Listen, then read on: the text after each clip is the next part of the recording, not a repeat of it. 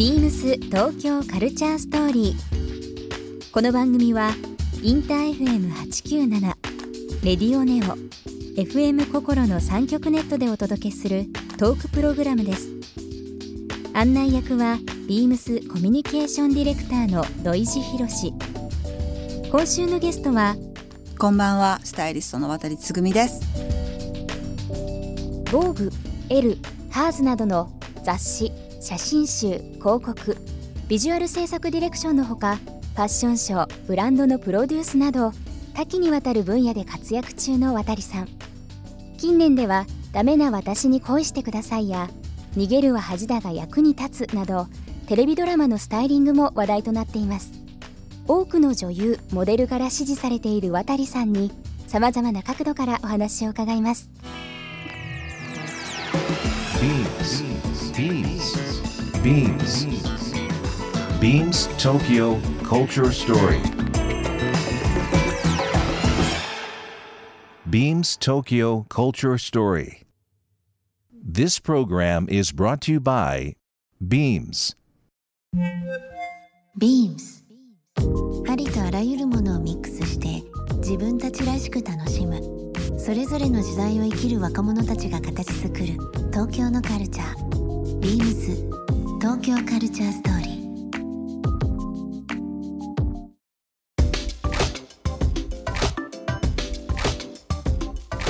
ー。ブラジリアン柔術そのさっき運動の話ですからですけどそのハマりやすいっていう部分で結構長くないですか？されて。そのハマるどころかもうブラジリアン柔術されてる方誰？って言われたら僕結構すぐ第一につぐみさんとまああの僕も仲いいですけど旦那さんと。勝手にイメージ湧いちゃうんですけど夫婦でみたいな。だうちの主人はそうですけど私は本当になんかこうやりたいんですけど忙しくてなかなか行かれないから。ブラジリアン柔術ってうん。こう耳にすることまあ最近増えたと思うんですけどまあ以前までは結構マイマイナーって言ってもあれなんですけど具体的にどどういうものっていう表現なんですか、中ブラジリアン柔術はえっと、関節技うん、であときあの決めていくスポーツですね。いわゆる打撃がないっていう部分ですよね。最近こう女性の中でもダイエットとか、はい。まあ、体力つけるとかっていう部分ですごく護身術とか。身術とかで人気ですけど、頭使うんですよ。すっごく。だから、えうん。のめり込むんです。何年前からですか？3年ぐらい前です3かね。年ぐらい前から、うん、きっかけは？何だったんですか？えっとまあ夫がずっとやっててうんやらないかって言われてたんですけど、うん。ただ寝っ転がってうん。無言で動いてるだけなので、何が面白いのかよく分からず、うん。ずっとこうそしらぬ初めて見た時には。なんかまあ派手さはないですもんね全くね床にゴロゴロ転がってて、うん無言なんですよ、うん。何が面白いのか分からなくて、うんうん。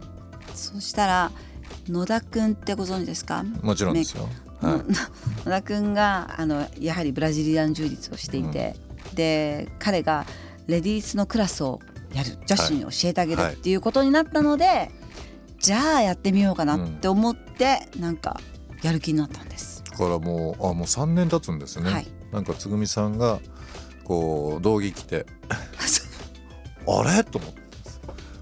何事と。思ったんですけどでも本当にやっぱりさすがだなと思ったのがかっこいいですよね。いやいや全然ですよ。本当に着せられてる着れられてる感じだったと思います。うん。でも野田くんがいなかったら本当にやってなかったし野田くんにはすごい感謝してます。それまでのスポーツってどういうのをされてたんですか？運動っていうのは。いやしてあのにのめり込むほどしてないですね、うん。運動はむしろあんまり好きじゃなかったし、うん、ジム行ったり行かなもうやんなかったんです。じゃあそれぐらいハマったってよっぽどですね。逆にその今この例えばラジオ聞かれててブラジリアン柔術って何とかえちょっとなんか興味あるっていう方にこういうとこおすすめっていうのはあったりしますか？うーんなかなかこう人の人がやってないスポーツなので、ん。それなりに楽しいというかやりがいうん。はあると思うんです。人と同じようにだからちょっと人と同じことをやってないみたいな感覚にもうん味わえますし、うん。あとはすごく頭を使うので、ねさっきおっしゃってましたよね、はい頭使うって。そうなんですよ、うん。簡単にはいかないんですよね、うん。だからこうそれが悔しくて。であと護身術にもなるのでうん。多分本当に女性にはとても生産性のあるスポーツだと思うんです。汗もかいて、はい、あとあそうです。腹筋とうん。お尻をすごく使うので体型が維持できるという。か結構最近やっぱりモデルさんとかね女優さんの中でも多いですよね。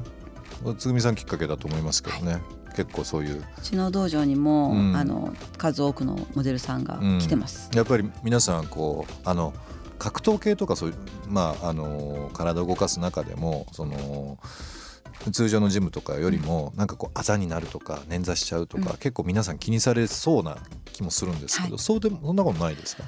えー、と試合にさえ出なければ、うん。そんなにあざにはならないですかね、うん。ただスパーをやってると。うん。まあ多少は、うん。でもハマる人多いもんな。最近は道着掴むからそのうん瞬間にこうちょっとつねる感じになったりとかでちょっとなったり引する。く力とかね、必要ですしねその3年前と今、うん、まあ定期的に行かれてると思うんですけど、体の変化とか心の変わり方みたいなのってやっぱありました、はいすごく。うん、具体的に。体の変化はえっ、とやっぱりなんだろう。うーん太らなくなったというよりかは体が締まったと思いますし、うん。程よい筋肉がついたなって思いますし、あとこう切られなちょっと太り始めたなと思ったからまず運動をしだしたんですけど、うんうん。そういった気になるお腹周りだったりとかそういう部分がすっきりしましたかね。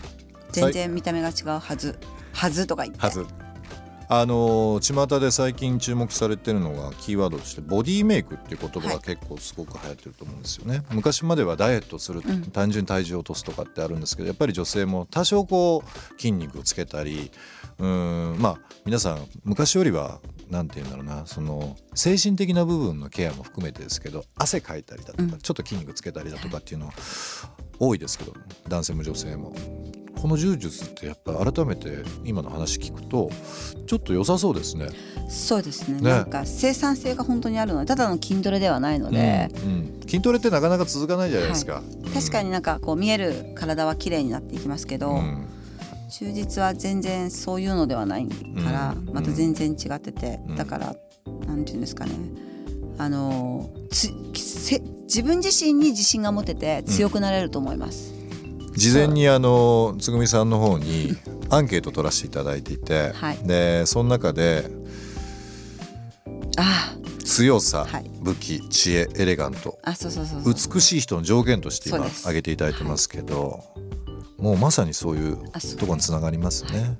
美しい女性になる秘訣はっていうことだと。はいそうです。強い女性って美しいと思うんですよね、うん。いろんな精神的にも強くて肉体的にも強い。肉体的に強いっていうのは体力も含めて、うん。ある程度のボディが強いってことなので筋力もあるじゃないですか、はい。それって体が本当に美しく見えると思ううし、ん。それは努力の結果なので、そうじゃないとそうならないのでそれって多分本人の満足だったり自信だったりとか 頭と使うっていうのは単純にその組手で頭使うっていうのもあるんですけどその自分自身との戦いもあるんですか？頭っていうのは。その相手に対するこういう掴み方とか。冷静じゃないといけないんです。冷静じゃない。感情的になったらダメなんですよ。だから感情的だから私すっごいダメなんですよ。うん。だからすごく私にとって必要なこと。なんかその気持ちを抑えるとか感情を抑えるスポーツって多分いろいろあると思うんですよ。冷静にならないといけないとかじっとしないといけないじっとしないといけないとかこうあの活発的に何か動いてもう腕回して手足手足使ってっていうことじゃないものって結構疲れますよね。疲れるんですへ相手あっての自分じゃないですか、ーうん。だから例えばこうしなんですか普通に相手の腕十字を取ればいいだけだったとしても、うん。腕十字を取ろうとすればそこに持っていく過程で相手はもうそれを察知するのでうん。それを阻止しようとするじゃないですか、はい。その阻止の仕方がどうやってくるだろうなっていうことも含めて考えてその先をやっていかなくちゃいけないなるほど。そこがなかなか。あのつぐみさんのそのなんだろうな。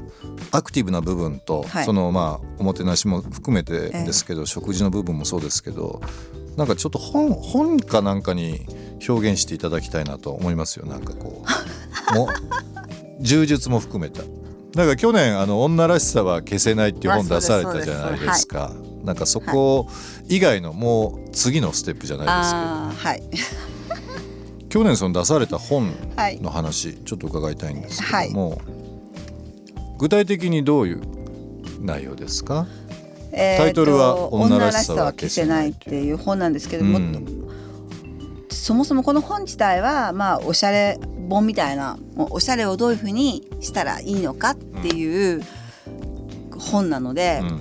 えー、とスタイリストとしてそのみんなおしゃれになりたいと思ってるんだけどどうしたらそのススタイリングをしていうまくやったら綺麗に見えるのかとか、うん。そういうことを本にしてほしいって言われたのでそこからかそれをそれに基づいた本だ本を書いたんですけども、タイトルを決める時にすごい悩んで。うん。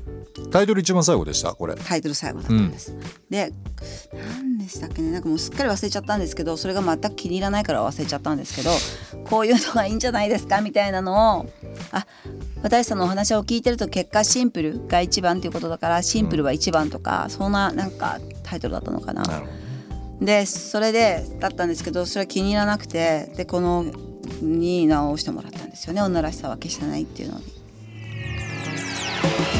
ビームス東京カルチャーストーリー。番組では皆様からのメッセージをお待ちしています。メールアドレスは beams897 アットマークインター FM.jp ツイッターはハッシュタグ beams897 ハッシュタグ beams 東京カルチャーストーリーをつけてつぶやいてください。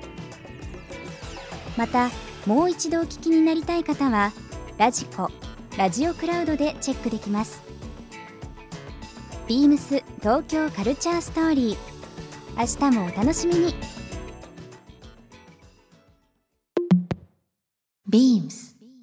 ビームス銀座宮野さやかです。メンズカジュアルを担当しています。小さい頃からスカートとかが嫌いで男の子の服ばかり着ていたせいもあり、メンズ担当が自分にすごく合っています。服物が好きだった母親の影響が大きいかもしれません。最近釣りにハマってます。休みのたびに同僚や先輩と連れ立って川へ出かけます。まだまだ初心者なので、先輩にいろいろと教えてもらいながら、ニジマスとかヤマメに挑みます。今までこれといった趣味がなかったので、趣味を通して、人としての幅を広げたいと思います。ビームス東京カルチャーストーリー Beams Tokyo Culture Story. This program was brought to you by Beams.